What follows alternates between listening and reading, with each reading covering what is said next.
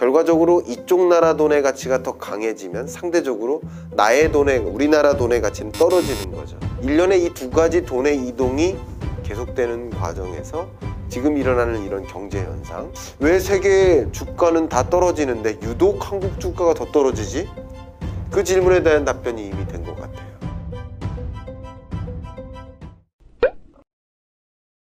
근데 러시아 전쟁 이후에 인플레이션이라는 거대한 숙제가 등장했기 때문에 이름하여 긴축의 시기가 굉장히 가파르게 테이프가 감긴다, 이렇게 생각하시면 좋겠죠. 이게 이름하여 긴축의 시대고, 이 긴축의 시대는 자산 버블의 해소가 야기되죠. 한번 생각해보세요. 이천이십 년, 이십일 년 계속 따라다녔던 이 경제 주제가 뭐였습니까? 자산 버블 아닙니까? 근데 이십이 년, 그 자산 버블이라는 단어를 왜 지웠죠? 버블이 꺼져가는 과정인 거예요. 이천이십 년, 이십일 년을 생각해보면 소위 말하는 금리 인하의 시대, 완화의 시대, 그때 대세상승장이 나왔죠. 자산 버블이 일어났죠. 자산 버블을 제가 쉽게 설명드리면 풍선입니다. 풍선을 불어요. 그러면 이 풍선의 무게가 달라집니까? 공기의 무게가 영이라고 가정하고요. 풍선의 무게는 안 달라져요. 부피만 커지는 거예요. 다른 말로 이 풍선의 내재적 가치는 그대로인데 풍선의 부피만 커진다.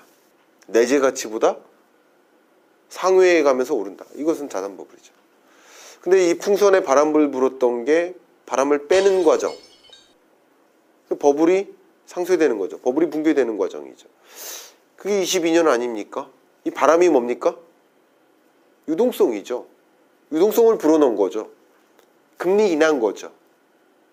그것을 통해서 경기를 부양시키는데 부산물로서 자산 버블이 일어난 거죠. 근데 자산 버블이 꺼져가는 과정이죠. 왜? 금리 인상한다고 그랬잖아요. 빅스텝, 자이언스텝. 가끔 제 채널에도 종종 그런 댓글을 본 적이 있어요. 제 채널에 출연한 한 분, 제 그 특정인을 비판하기 위해서가 아니라 그 댓글이 아주 좋은 지적이다라는 걸 강조하기 위해서 그분에게 향한 어떤 말씀이 너무 인상적이어서 말씀드립니다. 왜 금리 떨어지고 환율 떨어질 때 주식 담으라고 했던 사람이 금리 올라가고 환율 올라가는데 여전히 담으라고 하는가? 정확한 지적이죠. 결국 금리 떨어지고 환율 떨어지는 완화의 시대일 때와 금리 올라가고 환율 올라가는 긴축의 시대일 때는 투자 방법이라는 면에서 나의 이 숙제를 풀어나가는 공식을 바꿔야 되죠. 그때 풀었던 공식을 지금의 숙제를 해결하는데 똑같이 활용하면 안 된다. 그 공식은 이 숙제를 풀 수 없는 그런 방법이다 라는 것을 이해할 필요가 있겠죠. 저는 계속 강조하지만 시대를 좀 규명했으면 좋겠다. 일희일비하지 말고 시대를 규명해서 지금 나는 어떤 투자 포트폴리오를 갖추는 것이 맞을까? 주식 차트는 아무것도 이야기해 주지 않는다. 제가 삼성전자를 가지고 비유를 많이 하는데, 삼성전자가 십만 전자 바라볼 때 그리고 오만 전자로 떨어지는 동안 삼성전자가 잘못한 게 없어요. 삼성전자는 계속 역대 최고 실적만 발표했습니다. 매출액이나 영업이익이나 다. 근데 삼성전자가 왜 이렇게 떨어졌을까? 삼성전자가 잘못한 게 아닌 거죠. 그리고 또 삼성전자만 떨어진 것도 아니죠. 모두가 떨어졌죠. 그러면 이천이십 년에 투자해서 성공했던 그 공식은, 아, 누구 말 듣고 혹은 나의 판단에 이런 기업들 사면 돼, 그 공식으로 이십이 년에 똑같이 투자하면 고스란히 까먹는 거죠. 달라진 경제라고요. 삼성전자가 잘못한 게 아니라고요. 매크로가 잘못한 거죠. 그 어떤 종목도 매크로를 이길 수가 없는 거죠. 기준금리 급격히 인하하던, 빅컷으로 금리를 인하하던, 그리고 완화의, 완화적 통화정책을 단행하던 그 완화의 시대일 때 십만 전자 바라보는 그런 순간이 있었고요. 지금은 B컷으로 금리 인상하는, 자이언트 스텝으로 금리 인상하는, 이런 시대인데요. 그러면 그런 과정에서 삼성전자 주가가 떨어졌다라고 가정을 해본다면 이것은 그 공식을 가지고 이십 년, 이십일 년 투자해서 성공했던 그 공식을 가지고 이십이 년에 고스란히 유지하면 안 되겠다라는 생각을 하시면 좋을 것 같습니다. 이게 바로 긴축의 시대가 아닌가 생각합니다. 이십이 년은 긴축의 시대다 라고 말씀을 드렸죠. 그러니까 금리 인상이 시작되는 해, 미국을 기준으로 말씀드리는 겁니다.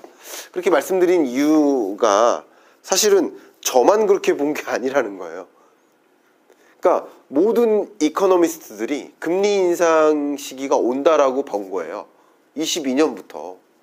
우리나라는 이십일 년부터 금리 인상을 선제적으로 했던 거고요. 그럼 금리를 이렇게 올려나간다라는 얘기는 금리를 떨어뜨려서 경기를 부양시키던 시대, 인공호흡을 시켜서 숨을 쉬게 만드는 시대, 그 완화의 시대가 끝나고 인공호흡 없이도 혼자 숨 쉴 수 있는 시대, 그게 긴축의 시대 아니에요. 그러니까 경제가 선진국을 중심으로 어쨌든 회복되는 국면이니까 정말 베이비 스텝으로 차츰차츰 금리 인상할 것이다 이렇게 봤던 거예요. 그런데 전쟁이라는 이슈가 터졌고, 그렇기 때문에 생각지도 못한 인플레이션이 찾아왔고, 그 인플레이션을 방어하기 위해서 금리를 가파르게 인상하는 그런 시대로서 이십이 년 하반기를 규명하면 좋을 것 같아요. 그런 과정에서 제가 뭐라고 했습니까? 금리는 돈의 가치라고 했죠. 그러면 그런 긴축의 시대임을 먼저 판단하고, 외국인 투자자나 기관 투자자들이 먼저 판단하고 돈을 현금성 자산으로 이동시켜 나가고 있는데, 첫 번째죠. 돈의 이동 첫 번째. 현금성 자산으로의 이동이죠. 주식이나 부동산, 그리고 가상자산. 자, 삼 대 자산이라고 가정을 해볼게요. 그 밖에 여러 자산들이 있겠지만 삼 대 자산 중에 특히 가장 변동폭이 심한 게 뭡니까? 가상자산이죠. 그러니까 금리 인상 행보 속에 어, 자산시장의 버블이 꺼지고 이 자산시장의 하방 압력이 계속 이어지겠구나 라고 판단하고 가상자산 투자 자금이 먼저 현금화를 이룬 거예요. 마찬가지 가상자산 말고요, 제가 지금 말씀드리는 것은 이제 주식시장입니다. 주식시장도 변동폭이 크죠. 그러니까 주식시장에서 돈을 먼저 빼는 거죠. 돈을 먼저 빼서 어 인플레이션 올 것 같아, 인플레이션 때문에 특히 러시아 전쟁과 함께 인플레이션이 장기화될 것 같아, 공급망 병목 현상이 장기화될 것 같아, 그러면서 돈을 어디로 이동시킨 겁니까? 원자재 시장으로 이동시킨 거예요. 그러니까 원자재 선물 시장, 원유 선물 시장, 구리 이티에프 이런 선물 시장으로 돈을 이동시킨 것이 그 가격을 폭등시키게 만든 배경이었던 거죠. 그러니까 그런 것을 생각해 보시면 우리는 돈의 이동을 계속 봐야 된다는 거예요. 그러니까 돈의 이동이 이니부터 어? 돈의 가치가 강하겠네? 그럼 주식이나 가상자산 시장으로부터 돈을 빼서 현금으로 이동시키고, 그 중에 일부는 조금 더 적극적으로 원자재 가격에 추종하는 그런 투자 상품으로 옮기자 하는 돈의 이동이 일어났었던 거죠. 그게 지금 오늘날의 일인 겁니다.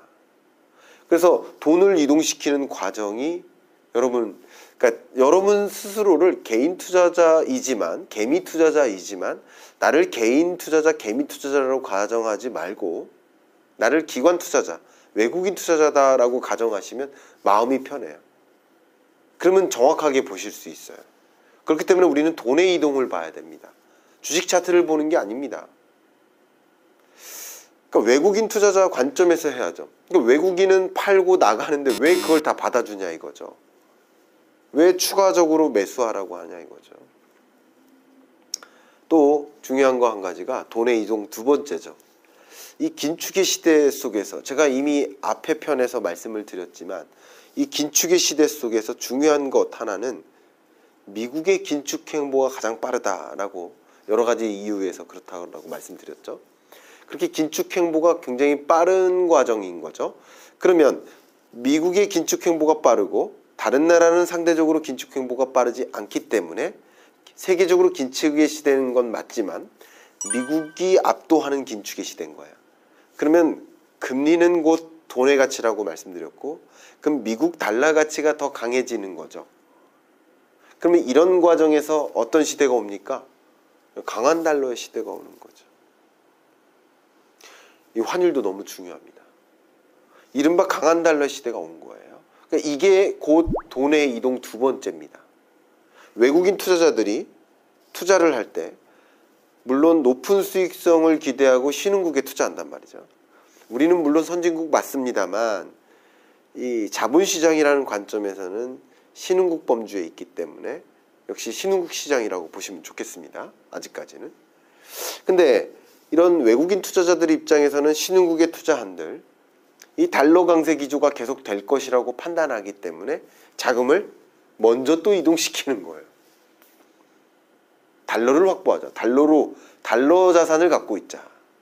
그 달러 가지고 달러 자산 안에서 바꾸자.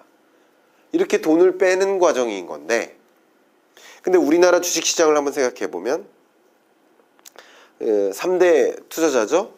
개인 투자자, 개미라고 하죠. 기관 투자자, 그리고 외국인 투자자. 이 투자자 중에 외국인 투자자만큼의 자금이 빠져나가면 우리 주식 가치는 견디기가 힘듭니다. 결국 외국인 투자자들이 다시 돌아오는 기점이 필요해요. 그런 기점이 언제인지를 생각하시면 좋을 것 같고요. 그런 관점에서 이런 돈의 이동에 역행하는 투자는 전 추천하지 않겠다라고 말씀을 드리겠습니다. 그게 지금 일어나고 있는 금리 인상의 특징이 기존의 다른 금리 인상기와 다른 특징인 것이고요. 소위 말해서 이천십오 년과는 다릅니다. 이천십오 년은 미국의 금리 인상기 동안 이런 인플레이션 압력이 없었기 때문에 다른 나라도 나름 비슷한 금리 인상 행보를 보였어요. 그런 과정에서 달러 강세 기조가 뚜렷하게 야기된 게 아닙니다. 그렇지만 지금 같은 경우는 미국의 금리 인상 행보만큼 따라갈 나라들이 없는 거예요. 원래 환율이라는 것은 자국 통화와 타국 통화의 교환 가치인데 결과적으로 이쪽 나라 돈의 가치가 더 강해지면 상대적으로 나의 돈의, 우리나라 돈의 가치는 떨어지는 거죠. 이런 기조가 맞물리는 거죠. 그런 과정이 지금 일어나고 있는 이 긴축의 시대 동안 금리 인상 행보 시 이런 시국에 자연스럽게 강한 달러 기조가 나오는 것이고, 그렇기 때문에 지금은 돈의 이동이 이 두 가지로 이어지고 있는 것이다. 일련의 이 두 가지 돈의 이동이 계속되는 과정에서 지금 일어나는 이런 경제 현상, 경기 침체나 혹은 왜 세계 주가는 다 떨어지는데 유독 한국 주가가 더 떨어지지? 그 질문에 대한 답변이 이미 된 것 같아요. 그래서 그런 것이다. 돈의 이동을 좀 들여다보시면 돈의 이동을 추적하거나 앞으로 돈의 이동이 이렇게 일어날 것 같아 라는 식으로 전망을 하시면 그러면 상대적으로 나의 포트폴리오를 관리하는 데 훨씬 유리하지 않을까 의견을 좀 드려보고 싶습니다. 네, 지금 이런 제가 지금까지 말씀드렸던 이 강달러 기조의 배경은 어찌 보면 통화정책 스탠스, 우리나라로 치면 한국은행, 미국의 연준, 중앙은행이라는 관점에서의 강달러 기조라고 말씀드릴 수 있겠고요. 여기서 또 한 가지만 더 붙인 다음에 다른 이야기를 한다면 이 강달러 기조가 나올 수 있는 또 다른 배경은 금리 그 자체가 모든 게 아닙니다. 그러니까 우리나라는 어찌 보면 통화정책 수단이 기준금리 하나다 이렇게 가정하셔도 좋습니다. 좀 그게 편하실 것 같아요. 기준금리 하나다 그러면 예, 이 돈의 가치를 끌어올리는 거잖아요. 돈의 가치를 끌어올릴 때 우리나라는 그냥 오른손잡이인 거예요. 그래서 오른손으로만 이 테이블을 들어올리는 거예요. 이해가시죠? 그런데 미국 같은 경우는 왼손도 있어요. 양손잡이인 거예요. 그래서 금리 인상도 가파르게 진전시키니까 이걸 여기까지 끌어올린 상태인데, 근데 중요한 것은 왼팔도 가만히 있지 않는다. 이게 뭡니까? 양적 긴축이죠. 양적 긴축을 같이 단행하면서 돈의 가치를 끌어올리는 과정이다. 이렇게 생각해보면 기준금리 인상 속도만 봐도 굉장히 빠른데 이 두 팔로 맞드는 것까지 생각해보면 달러 가치의 강세는 더 어, 이어지는 거구나. 이렇게 받아들이셔도 좋아요. 예를 들면 우리나라는 기준금리 인상만 하고 있지만 양적 긴축을 같이 하진 않잖아요. 이런 걸 생각해 본다면 어, 정말 미국 돈의 가치는 생각보다 그 그냥 발표되는 그 금리 인상 폭도 어마어마하지만 그거 이상의 강한 달러의 흐름을 만들어가고 있구나. 이렇게 생각할 수도 있어요. 그런데 이건 어디까지나 중앙은행 관점인 거고요. 또 행정부, 그러니까 통화정책의 수장은 제롬 파월이고요. 또 행정정책의 수장은 또 바이든 아닙니까? 그 바이든 입장에서 강달러를 만들까? 약달러가 더 유리한 거 아닙니까? 미국 경제라는 관점에서는. 그건 역시 그때그때 다르다라고 답변을 드리겠습니다. 이천십구, 이십, 이십일 년까지도 어쩌면 미국 경제의 과제는 경기 부양이었을 겁니다. 그러니까 다른 과제가 없는 한 경기 부양이에요. 경제 성장, 경제 발전. 그러니까 그때 트럼프 시대 때부터 뭐 했어요? 어, 외국에 나가 있는 기업들 미국으로 돌아와. 돌아오게 만들기 위한 과정 중에 하나 미중 패권 전쟁. 그래서 중국에 관세를 뭐 이십 퍼센트 때립니다.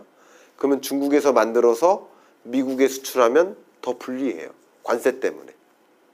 인건비가 싸서 중국에서 만들어서 거기서 생산해서 미국으로 수출하는 구조였는데 관세까지 합산하면 인건비가 싼 게 아닌 게 되는 거예요. 상쇄시켜버리는 거예요. 그것도 역시 미국의 공장지라는 공장 지으라는 그런 압박이라고 생각할 수 있겠죠. 그걸 유인하는 정책인 거죠. 리쇼링 정책인 거예요. 또 바이든도 얼마 전에 우리 한국에 왔다 갔지 않았습니까? 그때 대통령을 먼저 만난 게 아니라 삼성전자를 먼저 만났잖아요. 왜 그런 거예요? 기업을 왜 먼저 만났어요? 미국의 공장지라는 얘기예요. 쉽게 말하면.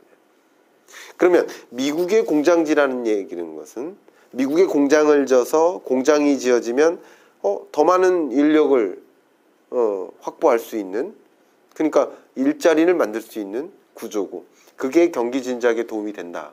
경기에 초점을 둔 거야. 근데 그렇게 경기에 초점을 둔다는 얘기는 다른 말로 미국에서 공장 짓고 여기서 수출하는 게 유리해라는 뜻이잖아요. 미국 내수 수요도 있겠지만 미국 내수 수요도 커버하고 수출하기도 좋은 나라야 라는 뜻을 만들어줘야 되잖아요. 그럼 그 뜻을 관철시키기 위해서 뭐가 필요합니까? 역시 약달러가 필요하죠. 약달러 환경일 때 수출하기 유리하거든요. 여러분이 혹시 이 수출 기업에 종사하시는 분들이 아니시라면 혹은 수입 기업에 종사하지 않는 기업이시라면 덜 체감할 수 있기 때문에 제가 추가적으로 말씀드릴 텐데요. 지금 우리 수입 기업들 굉장히 힘듭니다. 예를 들면 제가 아주 친하게 지내는 대표님 한 분이 있는데 그 대표님이 그 서빙 로봇을 수입하는 분이세요. 그럼 서, 서빙 로봇을 수입해서 재고를 확보해 놓고 많은 유통사나 혹은 어, 대형 식당이나 이런 데다가 수요가 있을 때마다 어, 유통시키는 그런 업을 하고 있는 거죠. 근데 이 수입업체가 달러 강세 기조가 계속 나오니까 한, 같은 한 대의 가격을 더 많은 돈을 주고 사오는 거예요. 그렇다고 이 가격 올라갔다고 반영시켜서 이 서빙 로봇 가격을 올릴 수 있습니까? 이미 계약이 성립되어 있거든요. 다른 계약까지 일 년치 얼마만큼 공급하겠다. 그러니까 공급가는 정해져 있는데 근데 그 공급 가보다 싸게 사오는 거잖아요. 근데 환율이 올라가면 그걸 비싸게 사오니까 마진폭이 영이 되거나 오히려 이게 더 올라가 버리면 지금 이런 형국인 거예요. 수입업체들이 굉장히 곤란한 상황에 취해져 있습니다. 이게 한두 가지 문제가 아니에요. 그래서 이제 수입업체들이 재고를 미리 비축할까요? 환율이 계속 올라가면 어떻게 합니까? 나 미리 재고를 비축할까? 이런 것들을 고민하는 과정인 거예요. 그렇기 때문에 이 강달러가 좋은 것도 될 수 있고 나쁜 것도 될 수 있지만 미국 경기 입장에서 어쨌든 그 전까지는 이십일 년까지 미국 경제의 숙제는 경기 부양에 있었기 때문에 경기라는 숙제를 해결하기 위해서는 약달러가 유리한 것이었다. 수출도 더 많이 하고 위시오름도 추진하고. 그런데 이십이 년의 과제가 뭡니까? 물가잖아요. 이십이 년의 과제는 물가이기 때문에 그 물가 문제를 해소하기 위해서는 뭐가 더 유리합니까? 약달러가 유리하죠. 수입 물가를 잡아야 되거든요. 더군다나 바이든 행정부 입장에서는 이십이 년 시월에 뭐, 십일월에 뭐가 있습니까? 네, 중간선거가 있죠. 그 중간선거에서 대승을 하려면 적어도 뭐를 잡아야만 하겠습니까? 물가를 잡아야 돼요. 물가를 못 잡으면요, 서민들의 지금 공분이 시작된 상태이기 때문에 얼마나 힘들겠습니까? 표를 못 받아요. 그런 관점에서 바이든도 약달러 기조가 아닌 강달러 기조를 지속적으로 유지해 나갈 수밖에 없는 겁니다. 그러니까 우리가 어, 약달러를 원한다고 해서 약달러로 만들어주세요, 통화 수합해주세요, 이게 아니라 미국 경제, 제가 뭐 사대주의도 아니고, 저도 한국인입니다. 좀 약달러가 나왔으면 좋겠습니다. 너무 힘드니까. 이렇게 에너지 대란, 식량 대란 기조 속에서는 당연히 이 환율이 잡혀야, 환율이 조금 안정화돼야, 그래야 살 여지가 있어요. 지금의 고충은 수출 더 많이 할까가 아니라 원자재 가격의 폭등이고, 이게 영업이익을 감소시키는 역할을 하고 있기 때문에, 수입업체가 아니다 하더라도 수입 물가가 너무 높은 거예요. 그렇기 때문에 힘든 거예요. 그렇기 때문에 적정한 수준의 환율로 또 돌아오기를 원하는 게 우리나라 국민 아니겠습니까? 그리고 우리나라도 물가를 잡아야 되기 때문에, 그 숙제를 해결해야 되기 때문에 이 환율이 어느 정도 잡혔으면 좋겠는데, 미국에서는 그것을 놔두지 않는 거죠. 그렇게 판단하시면 좀 도움이 될 것 같습니다.